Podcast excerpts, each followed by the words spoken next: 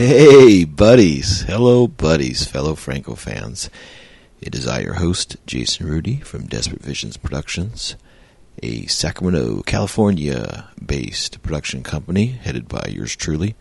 And uh, as of this recording, I have um, submitted a Lady Hyde to uh, video did such an old man here to for a digital distribution. Uh, so we have it up for sale for this distributors of uh, you know Hulu, Amazon, uh, Tubi, you know all all those uh, streaming stations, stuff on Roku and the Fire Stick and all that stuff. So we'll see who bids and offers and all that stuff, and see where it goes from there. But yeah, so this will be the first uh, digital distribution film from Desperate Visions, so I'm excited about that compared to uh, DVD releases in the past, which we'll still do for uh, Lady Hyde and Emmanuel and Sin City. We'll do it, put it on disc, either DVD or uh, Blu-ray. But anyway, that's that on that end. So yeah, happy to announce that, and uh, gonna go to Vegas here soon, and uh, I think I'm gonna shoot some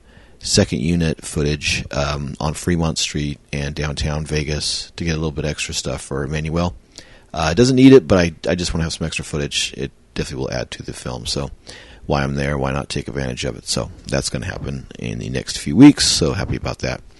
And uh, that brings us now to this film uh, and this episode. Still in sync for the little while still.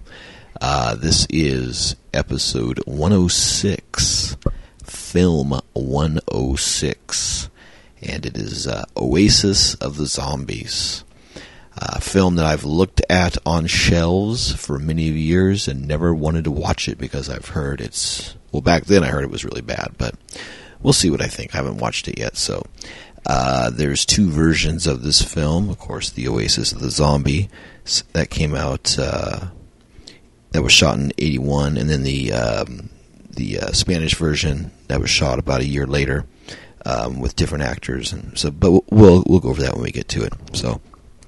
All right, uh, as we start this journey, of course, we always get the information, all the good dates, and all the stories behind the stuff from the author Stephen Thrower and the book. Uh, this stage of Franco's career, it's Flowers of Perversions, Volume Two.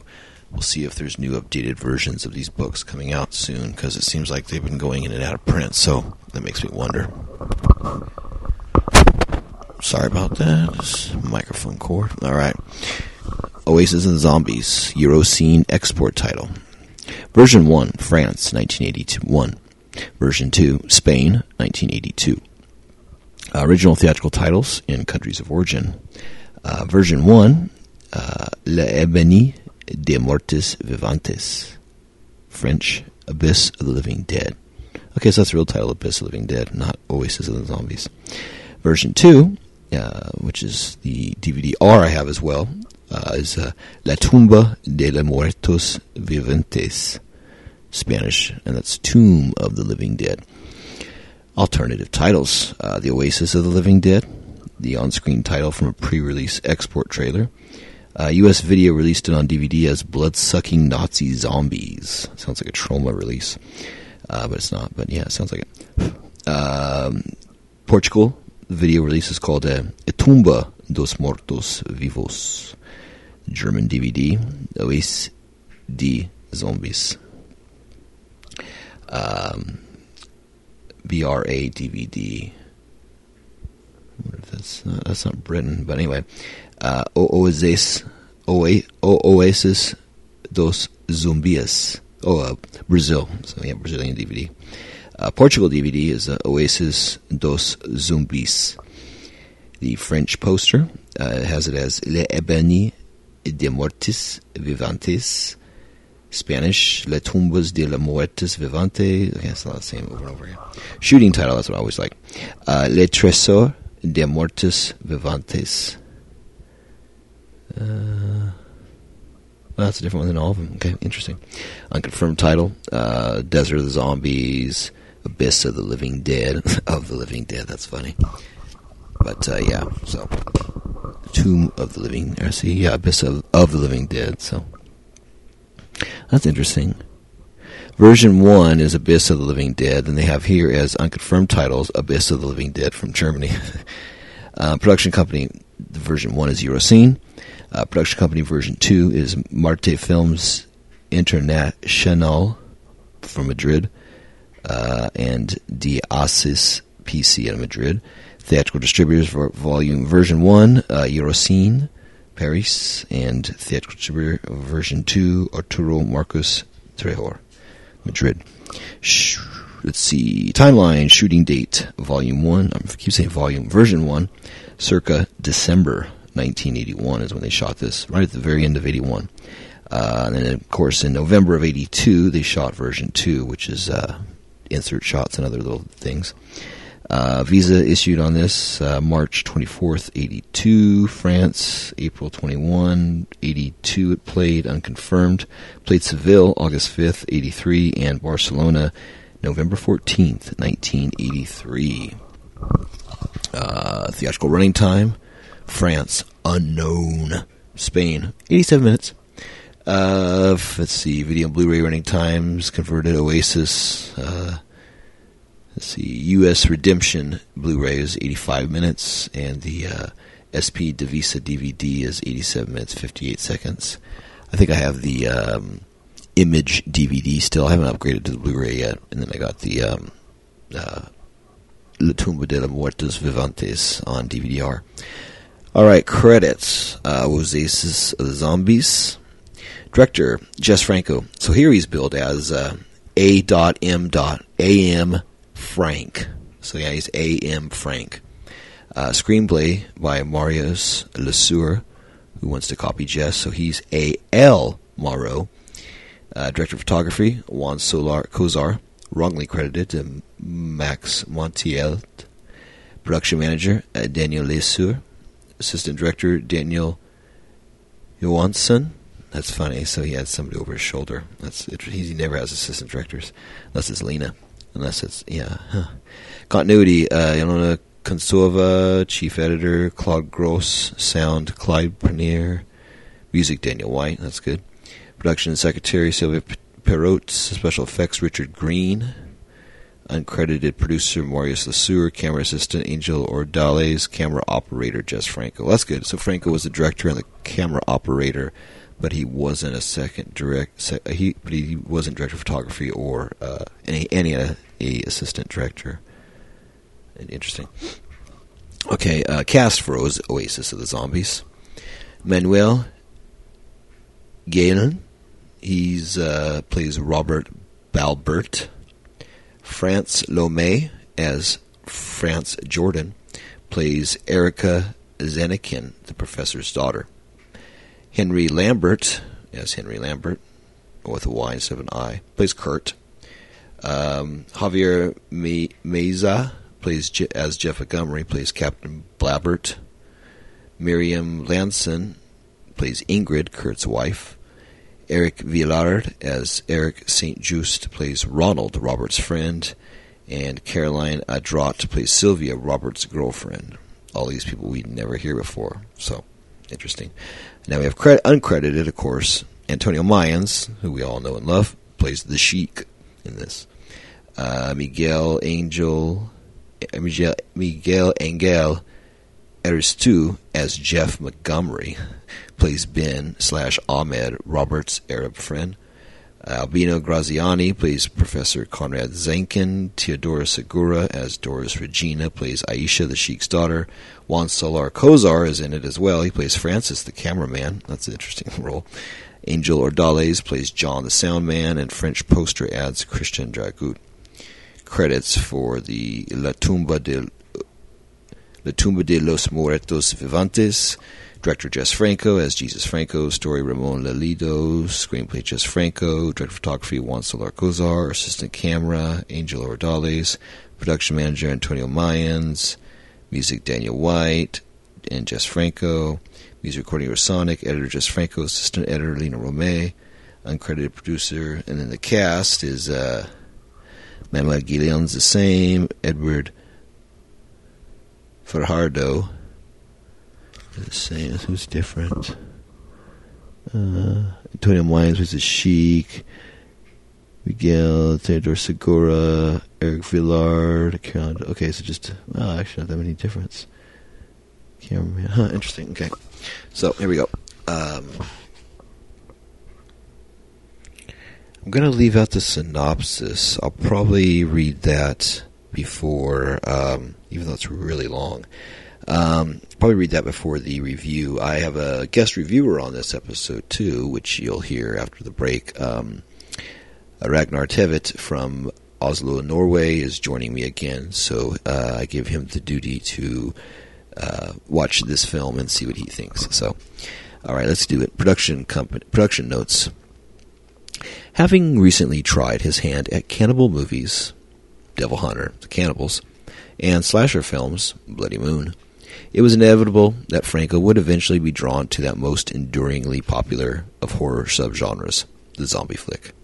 Once again, Eurocine provided the impetus, pressing him to bash out a film in a currently popular style, in this case aiming to join the flesh-eating bandwagon that followed in the wake of George Romero's Dawn of the Dead and Lucio Fulci, 1978, and Lucio Fulci's Zombie Flesh Eaters, 1979, also known as Zombie.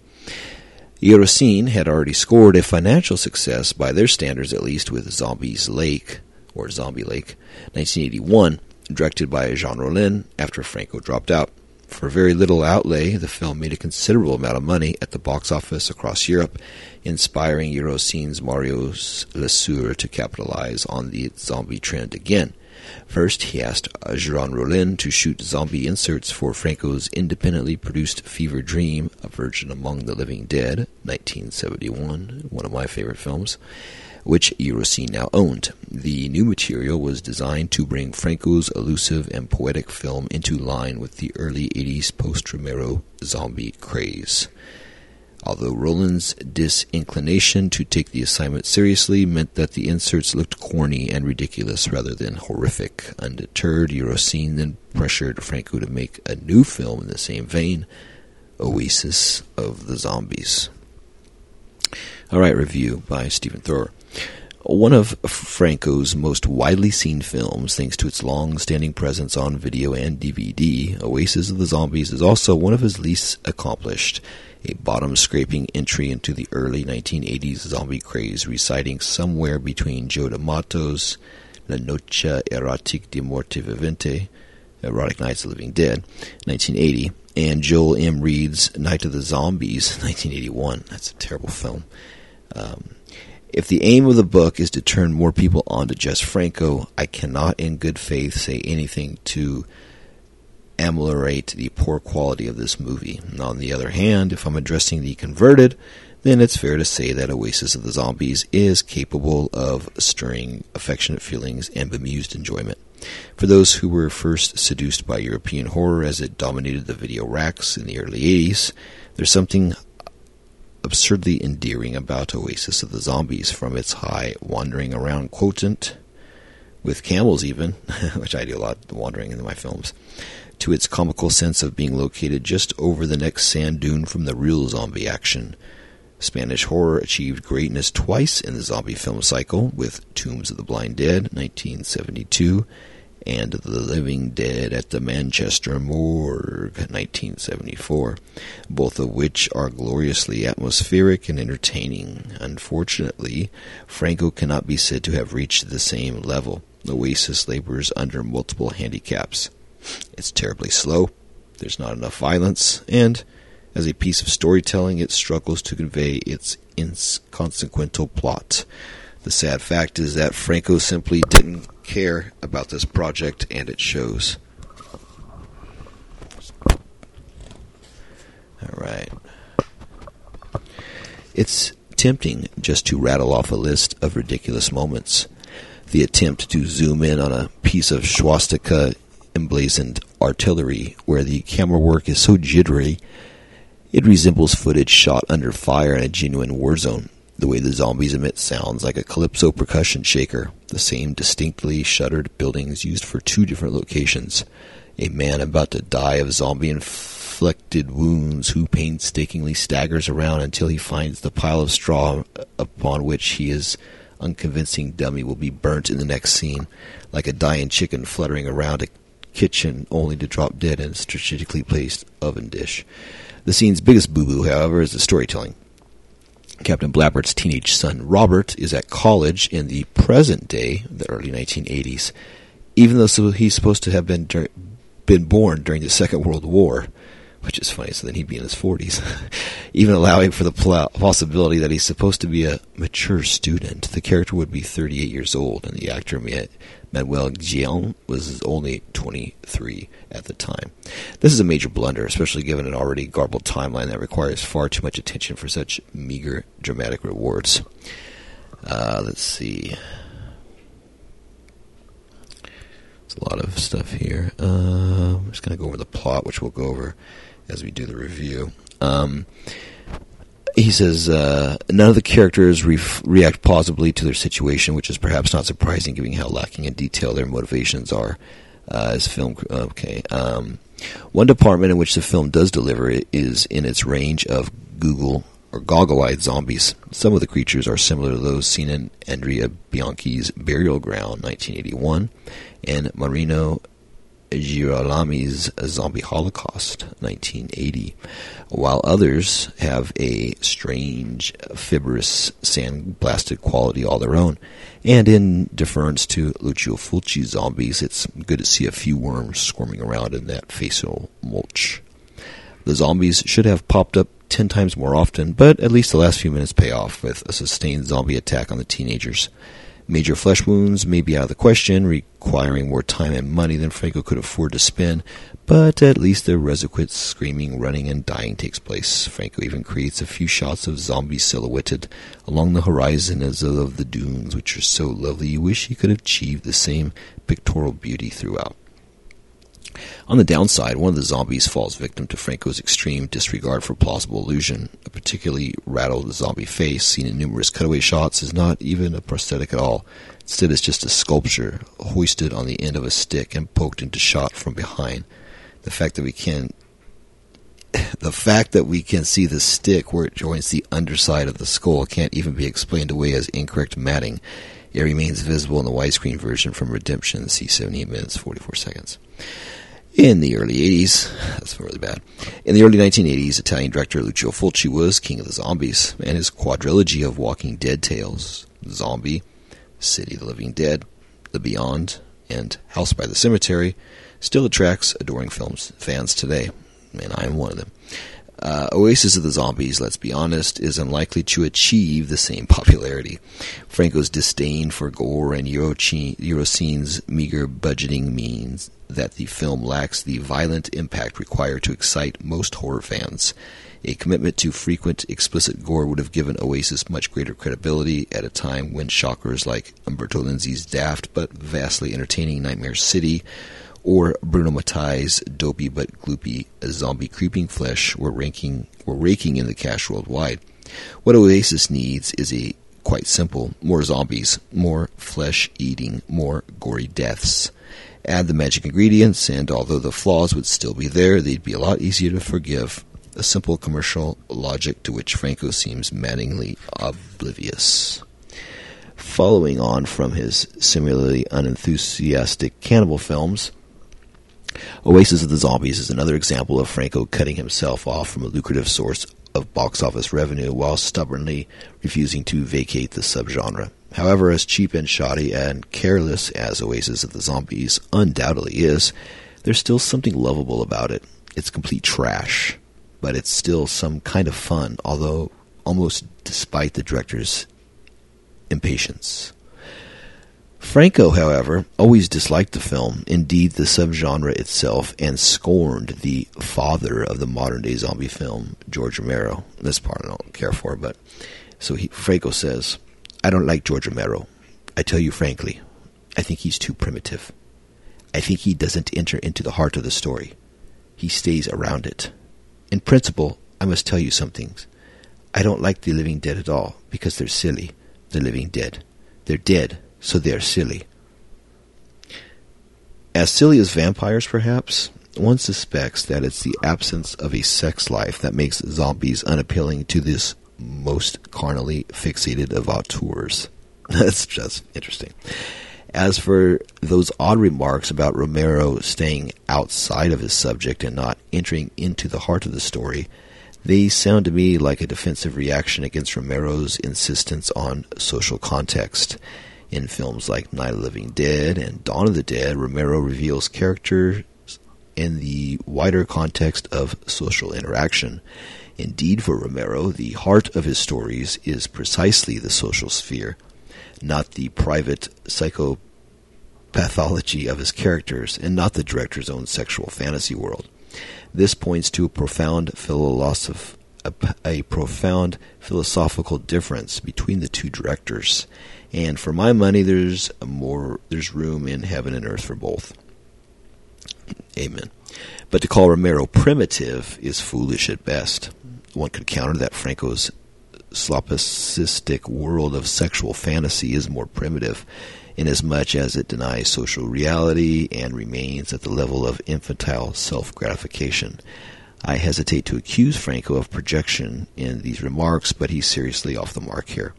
On the contrary, Romero was an extremely sophisticated and thoughtful director whose engagement with his subject matter could not be less primitive, nor for that matter was it as cold or uncommitted as Franco seems to imply. Uh, cast and crew. Henry Lambert, a minor stalwart of French cinema whose bit part career in the 1970s led him to Eurocine, gives a spirited performance as greedy, cowardly Kurt, especially when he's succumbing to the zombie infection. Oasis isn't a film that many actors would include on their CV, but it didn't jinx the career of young Manuel Gélin, who plays Robert. He went on to a busy career in French film and TV, which continues to this day. Likewise, Eric Villard, who plays handsome young Ronald in the film, he started he starred in Eric Rohmer's La Amie de mon ami 1987 and remains a familiar face on French TV. For the Spanish version, Lina Romay dubs one of the girls at the Oasis in the opening scene. Uh, music. Oasis of the Zombies uses a mixture of Daniel White library music, library tracks, and some newer recordings which the composer made especially for Franco. As the film begins, we hear Arabian Desert uh, from Mood Music Collection Number One Cocktail, a rare Daniel White library record on the Magnotus music label, after which the credits roll over reflect Artifact Nord from White's album Music Pour. Later we hear the Young Travelers uh, from White's. Okay. Um, in La Tumba de la Muerte Verdes, we're treated instead to a selection of music from Macumba Sexual and Devil Hunter, which that sounds better to me. Uh, locations: uh, Gran Canaria. Uh, the setting for the Sheik's opulent residence, which can be also seen briefly in El Pelo de Fuego, is Christopher Columbus's house at Calle Colon One in Las Palmas. It has long been a museum dedicated to the famous explorer, who is reputed to have stayed there en route to the Caribbean. UK theatrical releases: none.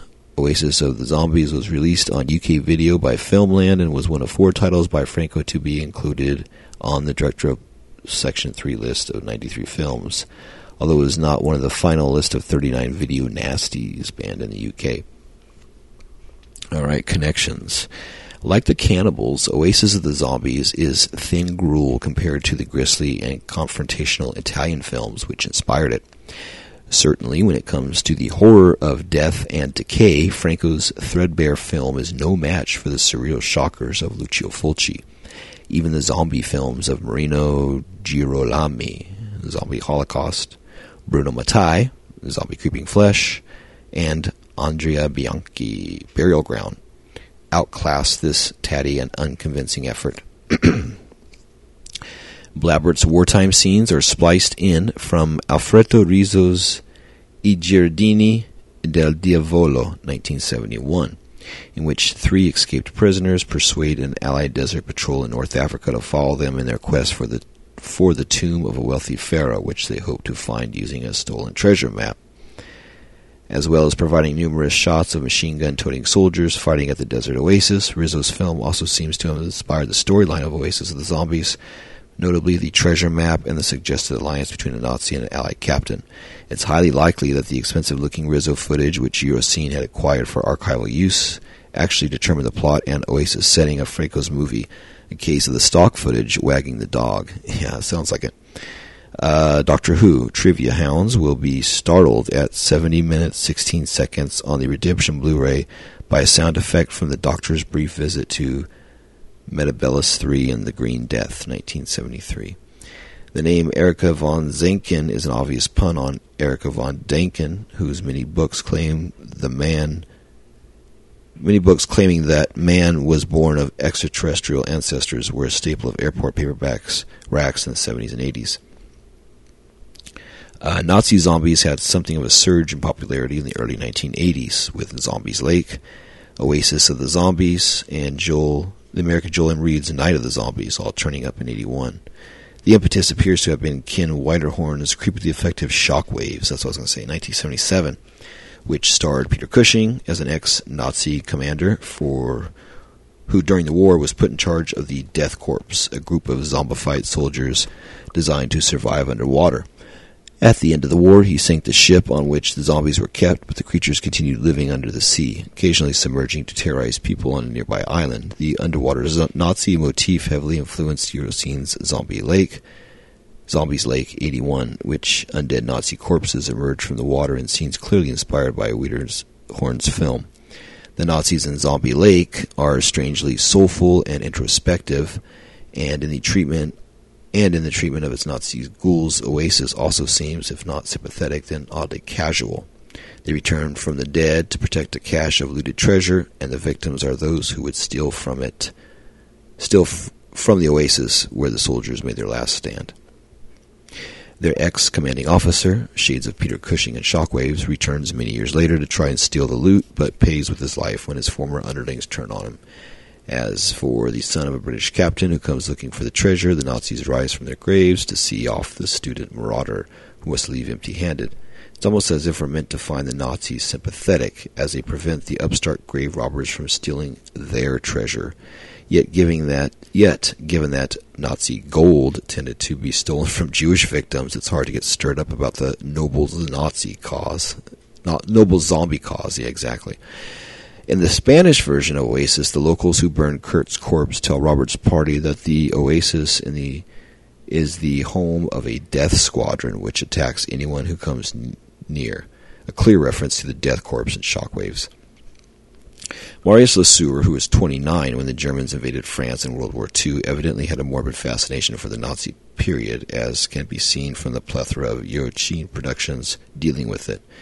Uh, trains Spécial pour SS, 1977, Elsa Fraulein SS, 1977, Helga la Louve de Stilberg, 1978, Convoy de Felice, 1978, Les Gardiens de Pentetier, 1979, and Commando Min, um, Mengele, 1987. Yeah, yeah, okay. Uh, he would tempt Franco back to the topic in the late 1980s uh, with Full, Fall of the Eagles, 1989, a wartime drama about a power struggle in rich German family. Um, other versions, there are two distinct versions of the film. The original French release, Abyss of the Living Dead, from which the English language Oasis of the Zombies is obtained, and a substantially different Spanish language version called the Tumba de los Muertos Viventes, Tomb of the Living Dead. So, how did this come about? Sometime after Le, uh, after Abyss Living Dead was completed, Franco and Eurocine secured a deal with Marta Films in Spain to release a version for the Spanish market. In order to benefit from tax credit arrangements, certain scenes were reshot with Spanish actors in place of the French.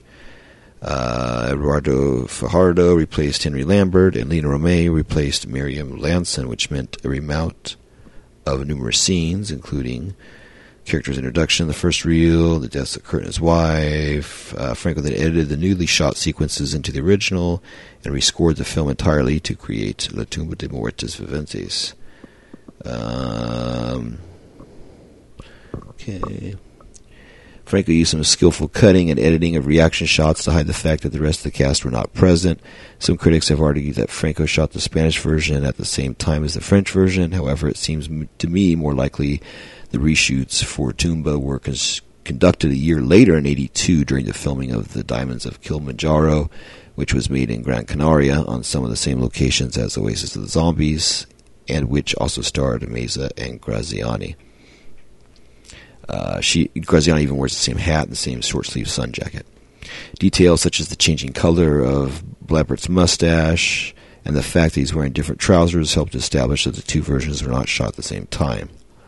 Likewise, the treasure map, uh, the argue is different. It's a real map the French version, a bogus sheet of paper in the Spanish, which strongly suggests the new scenes were filmed during a different production period. Um, with the introduction of the teenage cast, the two films fall into sync for a while. The Spanish version has a lot more voiceover narrative. Uh, Spanish version has the party run a. Okay, um, he's kind of going over just the differences in the scenes. Um, not all the changes work. In the Spanish film's favor, the encounter between the teenage cast and the deranged Kurt is more dramatic and effective than the original French version, and Lambert's performance is more convincing than Fajardo's, and the zombies' attack on Lina Romay is less grisly than the attack on Landson and Levine. Um, at some point after the original location shoot, a studio session had taken place in Paris to add extra material. Three scenes were extended. Uh, one, two. Um, death of Kurt's wife, the love scene between Eric and Ronald, and the zombie attack on Erica. Um, different actresses. Okay, continuity is fairly matched between the location shots, the inserts. Uh, the only slight error is the belt she wears and her cut-off jeans, plain white location footage striped in the inserts. Um, the Spanish version dispenses with all these insert sequences except for a brief shot from the beginning of the love scene with the actors embracing fully clothed. The Spanish producers presumably wanted a horror film with no sex that would be playable for young audiences, 14 and over. Why did Franco remove all these pair shot inserts? Be, perhaps because they simply presented themselves as easy to remove, given that they were later added anyways, or maybe Franco disliked them because he hadn't shot them himself. It's entirely possible that these brief sex and gore inserts had been filmed by someone else at Maurice Lesoeur's insistence, at which case Franco probably took great pleasure in snipping them out again. As um,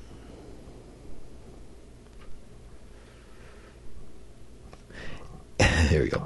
As the teenagers fight the zombies with fire during the final confrontation, one boy shouts, Molotov cocktails like at college?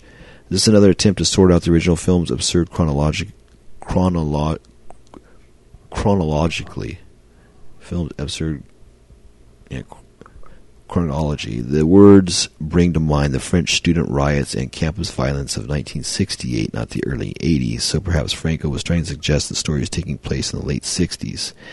If so, this would make Robert Blabert possible 23 year old during the present day action. Of course, the fashion's early 80s.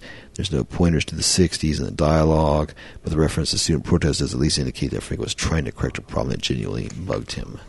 So, all right, well, that's what they got written on that. So, yeah, it'll be interesting to watch it. So, see how it is. Uh, if you like this film, this this film, if you like this film too, but if you like this podcast, if you like the work I do, if you dig the show, and if you listen every week, please consider donating. I would appreciate it. Uh, either a one time donation or a reoccurring um, setup on the uh, Red Circle site uh, that this show is on. Check it out. Also, um, download episodes and subscribe to it. If you haven't subscribed yet, please subscribe. We're on all your favorite listening platforms. Look up the Franco Observer and you'll find us there. We're on at least a dozen or so. So, uh, if you like it too, just tell tell friends about it. Let people know about the show. Uh, I would always appreciate it to always have more listeners. We have our certain average that we're at, and uh, we stay in that ballpark. Some months better than others, but uh, if we can add on to that and maybe double it, it'd be even better. So, because like I said, it's all free, it doesn't cost you anything. So you can pass the word and let others learn about Jess Franco and all these films. Because I've also went through uh, over a day or two and retitled all the episodes now. So when you look them up on the site. Uh, they'll all be episode, like say uh, episode 32, and then the title of the film, so you can navigate much easier. Uh, if you want to get a hold of us, you can always email us at francoobserver at yahoo.com. Once again, francoobserver at yahoo.com. Uh, you can get a hold of us at Facebook or Instagram on the Franco Observer podcast page, and uh, see all the news and get a hold of us, all that good stuff. Uh, so yeah, hang out past the bumper music, and uh, I'll be doing a Zoom review from Sacramento, California, all the way to Oslo, Norway, to um, talk again with returning guest reviewer Ragnar Tvedt, and uh, we'll see what he has to say about Oasis of the Zombies. Buenas noches, Maha.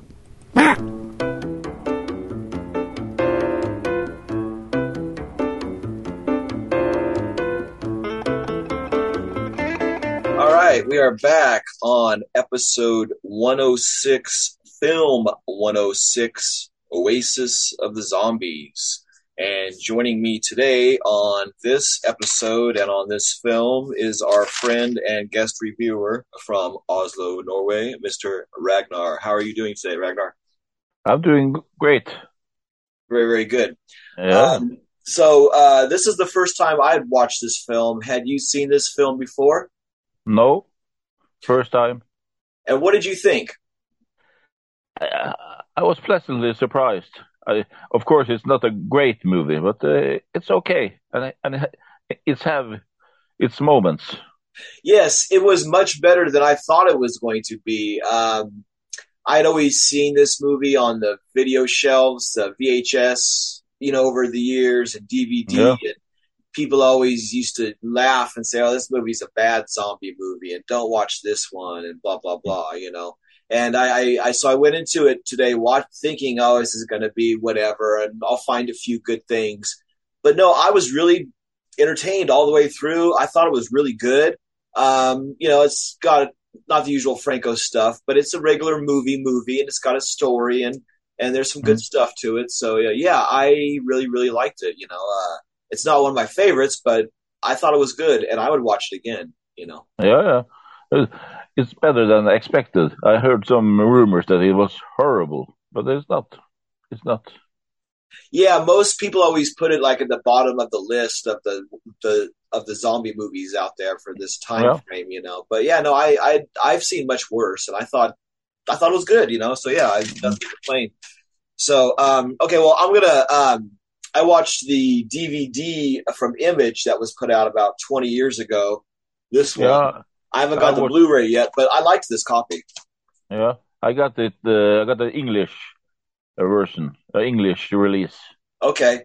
Did you Uh, the, Blu- the Blu-ray or the DVD? The DVD. Okay. DVD. Oh, from which company? Uh, Screenbound. Oh, okay. That's a that must be a um, from a different country then. Uh, English, I think. Yeah. Okay. Because I got the Image one, which is like uh, I think Image was bought out by Kino later on, you know, but this is from Mm. like about 20 years ago. This copy, and Mm. um, this copy had a lot of like splices and white circles and a lot of you know dust and debris in the copy. How did yours Mhm. look? About the same? Uh, the the the the the stuff that Franco shot looks pristine, but the, the stock footage was not good. Yeah, exactly. Yeah, we'll Yeah. we'll get into that stuff, all the all the battle stuff. But I meant just overall the quality because mine had a lot of like splices and white dirt, and when the reel changes, it had little circles in the corners. So they must have cleaned it up since then. Yeah, mine is pristine. Wow. Okay. Good. Good. L- Very cool. Looks perfect. Yeah. Yeah. No, that that's cool. Yeah, that's one thing that I liked about this is that it had that grindhouse kind of look, you know, in certain parts. Yeah. So um, I'm going to read the um, the synopsis in the Stephen Thrower book is very, very, very, very long. So I'm just going to read this one off here and then go into Okay. the show and talk to you about it. Yeah. So this says um, Robert, a student at an English university, receives word of his father's unexpected death and returns home to Africa. While reading his father's diaries in search of an explanation, he discovers the story of his father's wartime romance with Aisha, a sheik's daughter who nursed him back to health after he survived a commando attack in the desert, and who later died after giving birth to their son. Now, engaged in a personal odyssey of self discovery, Robert reads on and learns of the obsession that led to his father's death. Six million dollars in Nazi gold that remains buried at an oasis in the Sahara Desert. A fortune, that legend has it, if safeguarded by the restless, rotting souls who die protecting it. Using his inheritance, Robert bands together with three fellow students and a filmmaking unit to wrest the unclaimed fortune from the dunes of the dead. Directed by A.M. Frank, which is pretty funny. Yeah, he didn't take the credit. No, but um, on the copy, the the copy I watched, it says directed by A.M. Frank, and then in parentheses, Jess Franco under Oh. the name. Okay, um, mine just AM Frank. Oh wow, okay, so yeah, that's cool. These are different little uh, changes than in the in the Yeah. presentation. Good, good, good. That's that's very cool.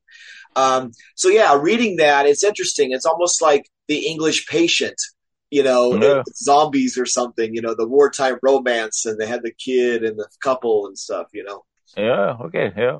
I was didn't- laughing thinking about that because I didn't expect all that. I expected just people going into the desert, Nazi zombies, um, you know, some stupid stuff, some really silly looking things, and that would be it. But that wasn't that way at all. There was a good story. Um, it opens up with the sand dunes, and we see a body of water and the palm trees. And it's really different. It starts off with these two beautiful girls that are in this orange Jeep and yeah, uh, one of them's wearing the cutoff shorts. So in this period, every Franco film, one of the main girls is wearing cutoff shorts. Lena's wearing these really cut cut off ones in uh, in uh, Macumba Sexual and uh, uh, and uh, Night of Open Sex, and the film before that too. And in this one, the main girl's wearing those same cutoffs. So Franco liked the very short shorts in this time period, you know.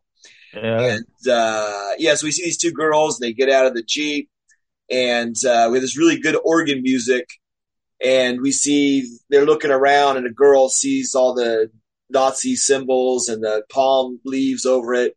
And she starts messing with one of the things, and the zombies come up and kill the two girls. Yeah, That that's totally different than the rest of the movie, you know. yeah, yeah. The, the zombies, you, you, you mainly see them the last 10 minutes. Yeah, yeah, That's when yeah. you see the zombies. yeah the the whole the whole end part is about 14 15 minutes when the whole everybody comes up and starts attacking i mean there are Yeah. some zombies throughout the film though i was thinking that too and there Yeah, is yeah, like one or two that come out and kill and you know which is fine it's it's not a crazy over zombies everywhere you know thing. Um but uh so then we see kind of um this german officer with a woman and he meets the guy who turns out to be robert's father the guy with the mustache and he shows Yeah. him on the map where the oasis is. And the german officer has uh i thought it was a good special effect by franco and it's a cheap thing. It's just a pin. And he, Yeah, yeah. he can click it four or five times and then he stabs her in the hand and clicks it and right there our mind goes oh there's probably poison in this pin or or there's some Uh. kind of uh, b- uh, bad stuff that'll make him die and it's just a cheap thing it's a very good practical effect you know yeah. Very, very simple, but very effective. yeah very creative i thought i saw it, Yeah. i was like oh that's a good idea you know uh, I, I like that he stabs the guy's hand and double crosses him and then him and the lady leave and uh, so then we see um, uh, it cuts to Big Ben footage in London, and we see his son with their friends. And he finds out his father had died, and so then he uh, goes back and reads his father's notes. And this is where we go to the footage that's from another film uh, from the '70s, which I had talked about in the, in the beginning before I got on board with you. In the you know in the uh, 20 minutes or so where I talk about the film, they talk Okay. about the footage where that film is from, and we see all this footage, which you talk about. The colors don't match in the footage No, no. between Uh, that stuff and now. uh, very obvious that it's stock footage. Yeah, he does a good job staging it though. With you see the guy with the mustache shooting, and then the other footage of the guys falling, and he he kind of Yeah. cuts it together pretty good, but you could still tell the difference with the colors. Yeah. Well, it's a nice, nice effect that it, that it doesn't uh, do do anything wrong. I, I liked it. Yes, is same, and also another point to the creativity of that because that looked very good with all the tanks and all the extra actors, and that would have cost a lot of money to, Yeah. to film. but they ended up just buying the footage from another film and just cut it out and put it into their movie and saved all that money, which is very very smart. Yeah, and I guess Eurocine didn't have that big budgets, so No. it so that's a smart move. Yeah, it is. It is, and it's funny that he did Eurocine as- with this film because right now he's in his gold gold films period, where he had done the last few movies, Macumba Sexual and Night of Open Sex, and those. So I don't know if this is a deal they cut together or what, because right around this time of this film coming out is you know eighty one they made it, and eighty two it came out, and they made it to cash in on Zombie and and all the Yeah. other Burial Ground movies coming out, the zombie stuff and they had also Eurocine had bought um, uh, uh, A Virgin Among Living Dead at that time, and that's when they filmed the zombie footage to by Jean Rollin to put into that movie right around the time this film came out. You know, so they were trying to do all the zombie stuff. It was very popular with zombies, the late seventies, early eighties. So Yes. perfect time. So they're so they're a smart company. They want to make money, so they figured, oh, let's do this. And Franco wasn't really on board, but I think he did a good job on it, and, and the zombies look good, and, and there's some good stuff in it, you know. Um, also, too, what reminded me of this footage too, because this is about 81, 82. Um, Raiders of the Lost Ark came out in 1981, and in that you have the German soldiers uh, during World War II out in the desert trying to find the gold or the Lost Ark, and in this there's Germans out in the desert with the World War II footage, and some of it kind of reminded me of like a Raiders of the Lost Ark kind of uh, like it could take place in that same area, you know, Yeah, but just a little different. So they're trying to also cash in on that. I felt I haven't read that nowhere, but that's just my um, opinion, you know. Yeah, yeah. And, I And, agree. uh, yeah, yeah, yeah. It makes sense. Um, and then we see um, one of the finally we see a, a Jess Franco actor, um, um, Robert Foster, um, Antonio Mayans as the Sheik, and Yeah. he has no mustache in the old footage, and then Yeah. and then later on he has his mustache back. So he must have uh, did the ending first, and then shaved his mustache, and then filmed the earlier stuff. Yeah, I I noticed the mustache. Uh, It was missing in some earlier scenes, and and the later ones he had it. Yeah, which is good to show time passage, but it's funny to see him without his mustache because I first saw him, I go, whoa, he shaved his mustache, you know, because he had a big mustache in the last few films. So yeah, it's funny. Um, so uh, so then finally we have uh, as a Jess Franco f- film. This is interesting because we finally get our first nudity in the film, and it's 26 minutes in. Usually Yeah. it's like 30 seconds or a minute or something, you know. yeah, I was surprised by the there was so little nudity. Yeah, uh, in the movie. And, uh, uh, typical Franco, it's it's the first thing you see is some kind of nudity. exactly. Because in here it, it takes a long time, but then after that, there's a couple more nude scenes later on, you know, just for Yeah. silliness, you know. But but but it takes a while to get the first one. It's funny. Um, and then uh, so I found that, and it's with uh, uh, Aisha, who is the Sheik's daughter. And when I was watching it, at first I thought it was his wife, and then when I read it, I realized it was his daughter because I couldn't tell, you know, um, how it was cut together. But yeah, and then also too, um, 34 minutes in, or no, actually uh, before that, um, we have uh, whenever you notice the Oasis, they always have the wind sound effects and the palm trees, which I thought was funny. And 34 minutes into the film, we get our first zombie we see, uh, besides the the hands in the beginning and the the one Yeah. head that pops up. You know, we see our first zombie, and then we see three more, and they attack. Uh, they kill the German officer and the woman and all of them when they camp out and and, and uh, do all that. But it's funny before that. They're setting up camp. The German officer and the woman go into the tent. The two guys walk around. And it's supposed to be the middle of the night, but the Yeah. sun is out and the sky Yeah. is blue. You know. Yeah, I noticed and I laughed. it was uh, hilarious. Yeah, that happens quite a bit in this movie. All through the movie, it's supposed to be night, and you can see the sun up. And then when it's supposed to be sunrise, then you see the sun in the sky in a different color. But it's very humorous, you know. Yeah, Funny. I love. Yeah, you, you see that quite a bit. I was laughing. I was like, oh boy. Um, so then, uh, so after the, you see the guy being a coward because he killed the guy with a pin in the beginning and fled. And then his girlfriend gets eaten by the zombies, and he gets in the jeep and tries to drive away, and the zombie starts biting his neck, and he's Yeah. screaming, "Oh, it's the living dead! The living dead!" And that was them trying to say like "Night of the Living Dead." They're trying to get that in there, you know. Oh, okay, cool.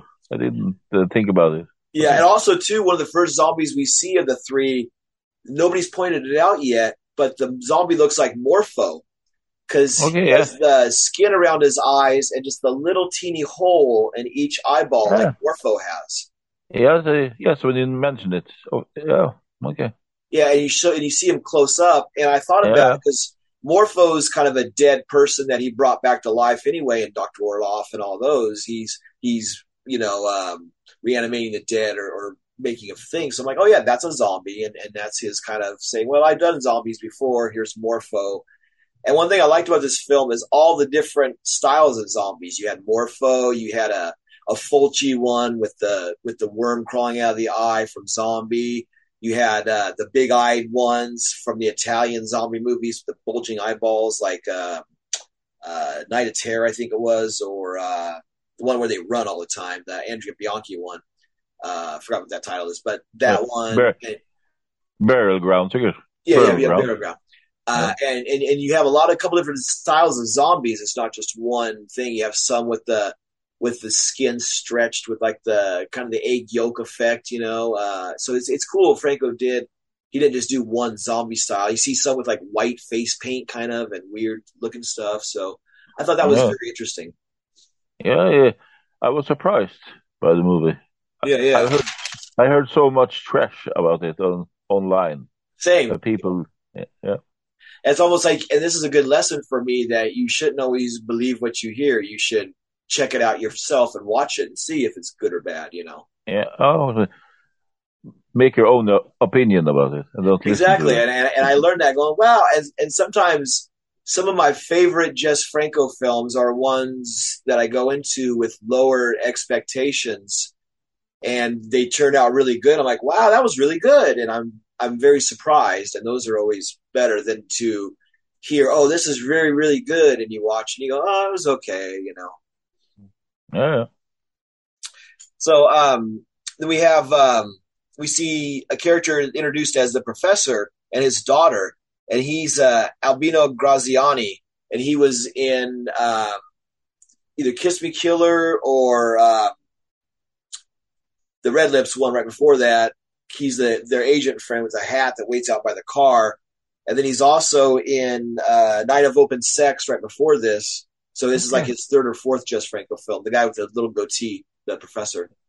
Uh, I noticed another Franco regular from that period, um, Juan Soler. Solar. Yeah, Juan Soler. Solar, he plays the cameraman. Yeah, I noticed him. Yeah, but also too, one of my favorites is um, the guy uh, and Collie. Uh, so Collie had mentioned um, she called him the Will Ferrell looking guy, and he was in Macumba Sexual as one of uh, her her pets. He's got kind of a afro, and in this one he's got a big beard, and he's one of the monks or priests that burned the German guy's body. And he Okay. says, "Oh, they have to burn in order to go back to the ground." He's got the big beard, and there's a it's a really cool scene. But yeah, he's a Franco regular. He's in Night of Open Sex, Macumba Sexual, this film, and he's in a few films before. And I think he's in about ten or twelve Jess Franco films. Okay, cool.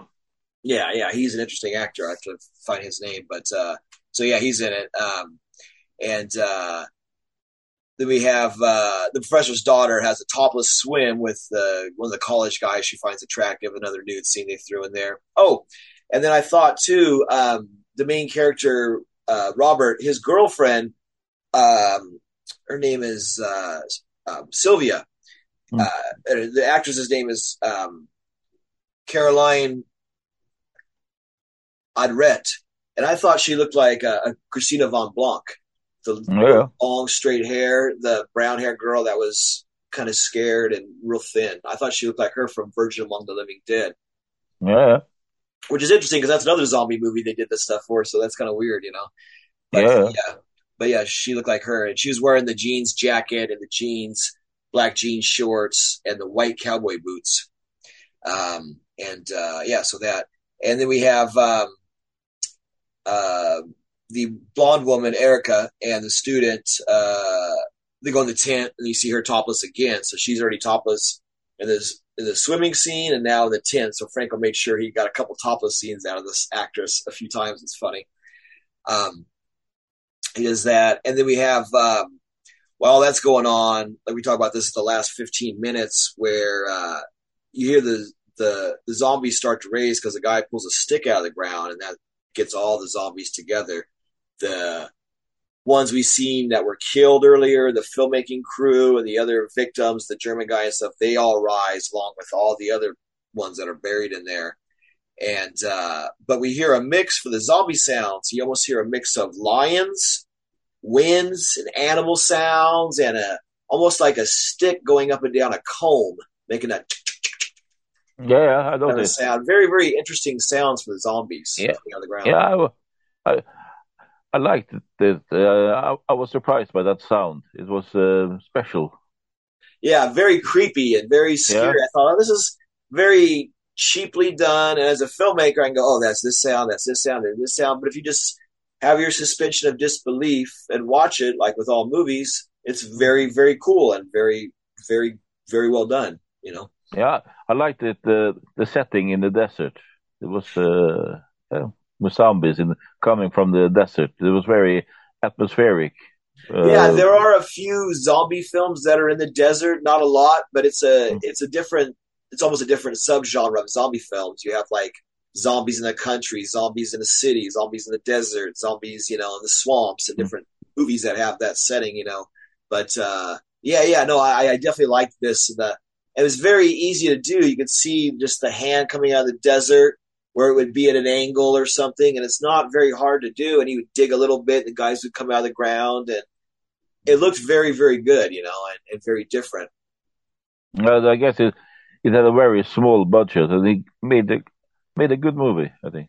Yeah, no, it, for for for true. Uh, he's very simple with. Oh, yeah. Also, too, I liked. I forgot to mention um, the Sheik's place, uh, where we where we see the guy come back and he gets nursed to health, and he and he draws a picture of the woman, and the picture is very funny. I thought of the of um, Aisha. The drawing Yeah. he does of her is kind of I don't know, not the best. It looks like something a a young kid would do. I thought that was kind of funny. He made her cross-eyed, and uh, that was fun. But but that that place with that fountain, he's used that that place in many Franco films. Okay.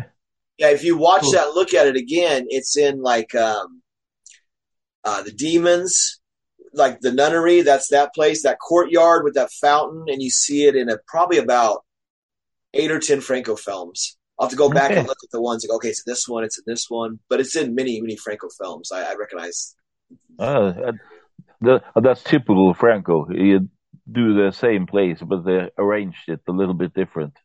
Yeah, he does that. He'll dress it different, shoot different Yeah. angles or something. You know, we've seen that with that that place he likes to use too that has that kind of an arch and there's a little fountain inside of that area too. He uses that in in in a uh, Desclaven and in a bunch of other films, a Voodoo Passion and stuff. He'll use that one location. So, so yeah, Yeah, yeah. I'm always impressed with, with how much uh, cool places he got to film for so little money. Yes, yeah. I'm not sure if he shoots with permits or just films, but I was I was listening to um, um, Stephen Thrower talking on on one of the last discs, and he had talked about and uh, Antonio Mayan said during this time period they would film these movies in about it would they would film for one week for about seven days, and then they the next two weeks after they would do all the sound and all the editing, and then would be done. So in about three weeks, it took to make one movie. You know, that's the that explains why he could do 12, 14 movies in one year. Yeah, you do three weeks, and then that last week you plan or take a break for a couple days. You start back again, and do do do, and the next one, and the next one. That's great. And they said that they would have uh, outlines of scenes, and you say what you want, and then they would kind of improv certain dialogue or just talk as they go along. So they would go quicker that way too. Yeah, typical Franco. Yeah, very, very cool. So the last 14 minutes, we have all the zombies come out, and uh, We see them on the dunes in the background, the silhouette looks really, really good. Uh, long shots of that. Really good tension when they're trying to save themselves and they have to get all the gasoline out of the Jeep and they have to pour a circle around themselves. A uh, Yeah. ring of fire, you know, uh, Opalo de Fuego. Yeah. The ring of fire, and, and then they have to protect themselves because the fire will keep the zombies away. And they do the Molotov cocktails, the Pepsi bottles, throw them in there with the gasoline. And um, um, so yeah, we see all the different zombies. We see the bug eye, like we talked about, the and the and the morpho, and the Fulci zombies. And the organ music in this scene is very good. You hear like a piano organ, very scary. And I like I like the music overall in this movie. It was very simplistic but very effective.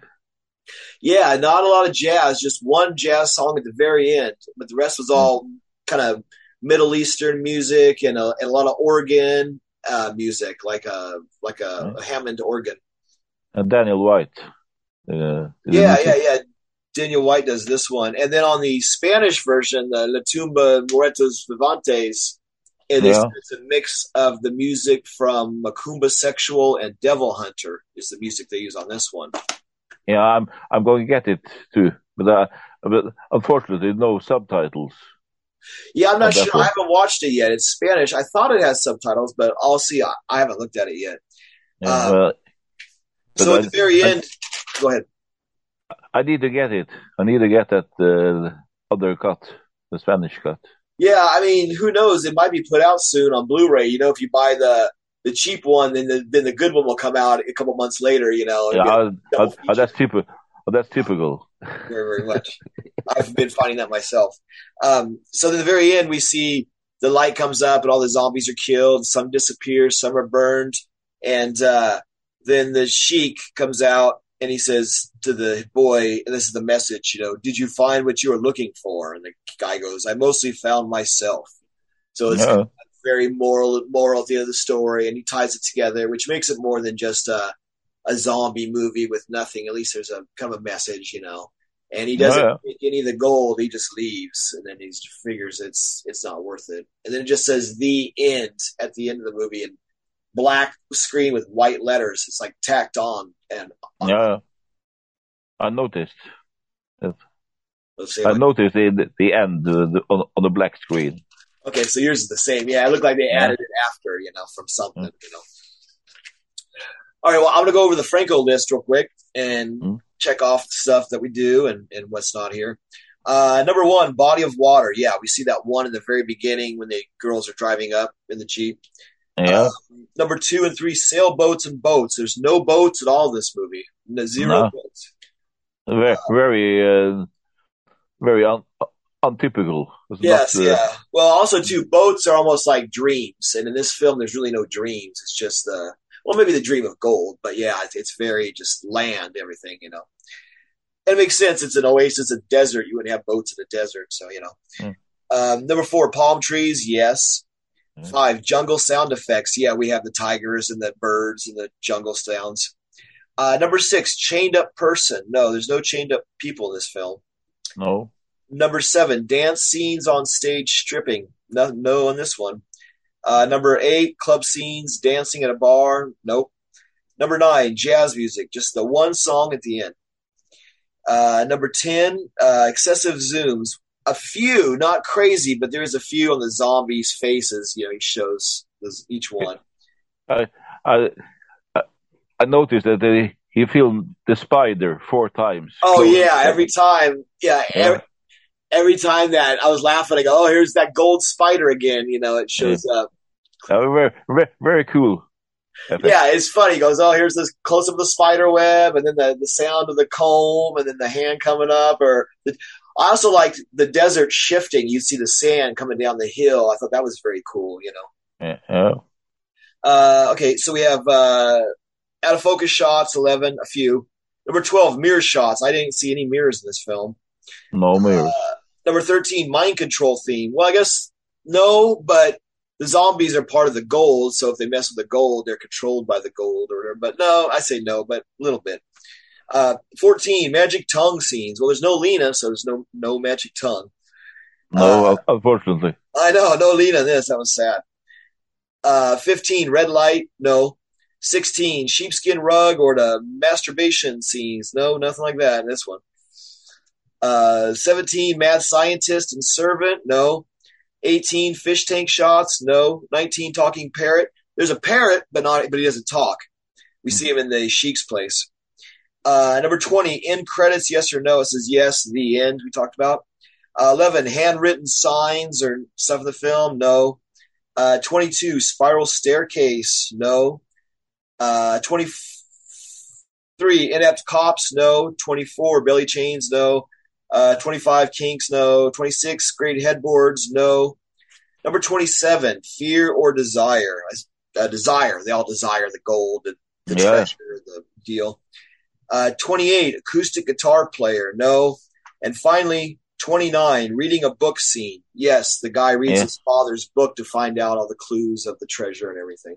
Yeah, his diary. Yeah, There yes, his there you diary. go. His diary. And, and so you see that. And that's very important. Same as in Night of Open Sex, where they use the two books to make the clues. So in these last two films, books are very important to find the treasure that they're looking for. Almost like Yeah. the gold bug. And that's maybe why the spider looked kind of gold too, as he was zooming in on that spider. It looks kind of like a gold spider almost, you know, with the light, the sunlight coming in. So Yeah, ve- very beautiful shot. yeah, that's almost his the gold bug, the uh, Edgar Allan Poe little deal. So But uh, when you mentioned Lena, uh, she's in the Spanish cut. She's in yeah, the she's in the Spanish. Spanish cut. She Yeah. replaces one of the characters, one of the female characters. I don't know if it's his girlfriend or the professor's daughter. I don't know which one she plays, but one of those two, I'm sure. And I also read uh, somewhere online that one of the zombies is played by Franco himself. Oh wow, okay. I'll have to go back and watch now. I'll have to see. Yeah. I kind of wondered. Yeah. One looked like him a little bit with the sideburns because I know what he looked like in this period. He was clean shaven and had his hair kind of kind of like mine and stuff. So and a little bitty sideburns. So I think I might have seen him now that you mentioned that. That's Hmm. that's funny. I'll have to watch. Yeah, yeah. Yeah, because he had an Ah. assistant director and he had another camera operator, so he could have played one of the zombies. True. Mm, yeah. That's what I said on uh, IMDb. It was he was mentioned as one of the zombies. Oh wow, yeah. Who knows? You know, it might be. Yeah, I'll have to go back now and, and look and see if I can try to see. You know, so. Mhm. All right. Well, it looks like we're getting close to our uh, Zoom time limit here. Are there any uh, final words or anything you'd like to say about this movie? Uh, keep keep the Franco spirit alive. That's the most important thing. Yeah, and also too, the most important thing I think is don't believe what you hear. You know, if somebody says Yeah. the movie's bad, watch it yourself. Have your own mind. Think think about what you think, and if it's bad, you say it's bad. If it's good, it's good. And and You know, you know, me and you, we we both love a lot of Franco, and maybe we're a little uh, biased because we like Franco. Yeah. But of course. But there's Franco movies that I don't like, and I'll say, oh, I, Yeah. I don't like this movie, and blah blah blah. But whatever. But no, this movie I enjoyed, and I thought it was fun, way better than I thought. Yeah. It's a good uh, rule in life. Always uh, check things out uh, in person instead instead of listening to all the other people trashing and saying shit. Yeah, and also vice versa. There's people that say things are so good, and you watch and you go, "That's not very good." You're just you just Yeah. believe the hype or whatever, you know. Uh, I've experienced it several times in both music and uh, movies and everything. People are praising it, and, uh, and when you check it out, uh, no, no, no. Yeah, no, it's very very bad. So, Yeah. alrighty. Well, uh, as we're recording this right now, it's uh, in the morning time over here. What time is it over where you are? Seven o'clock in the evening. Okay, I'm at uh, about eight o'clock or uh, nine o'clock in the morning here. So, Yeah, almost, uh, almost 10, 10 hours yeah, yeah, ahead. about ten hours. Yeah, okay, good. So it's not too too bad. I didn't know if it was like two a.m. or something. I should have looked, No. to see, but no, I wanted to ask you. So you know, Uh, the the perfect time. The- yeah, it's, this- it's yeah. Mm. Yeah, because I just get up and you're just kind of getting ready to settle down for the evening. So You know, I I'm a night night owl. I, I never I'm, I'm up to four or five o'clock in the night each night. Oh boy, yeah, no, I I get up uh, about five a.m. every morning, and I go to bed about nine o'clock every night, somewhere, you know. Yeah. Unless I have to work, then I got to stay up later, you know. I I used to do the same when I was younger when I was in a, in a regular job. But now, no, no, I'm not. I'm a night person. Yeah, yeah. No, that's good. so, so. Alrighty, well, thank you again for joining us on the Oasis of the Zombies. So uh, Yeah. let's keep Franco's spirit alive, and I know you're very active on on uh, keeping Franco's spirit alive on the internet. I, I do my best, and I hope and I hope I can be back to do more reviews in the future. Yes, definitely. We we definitely have a lot of films ahead of us, so I will definitely get a hold of you again, and we will do another Jess Franco film. Thanks, thanks. All right. You have a good night. Bye bye. Bye bye.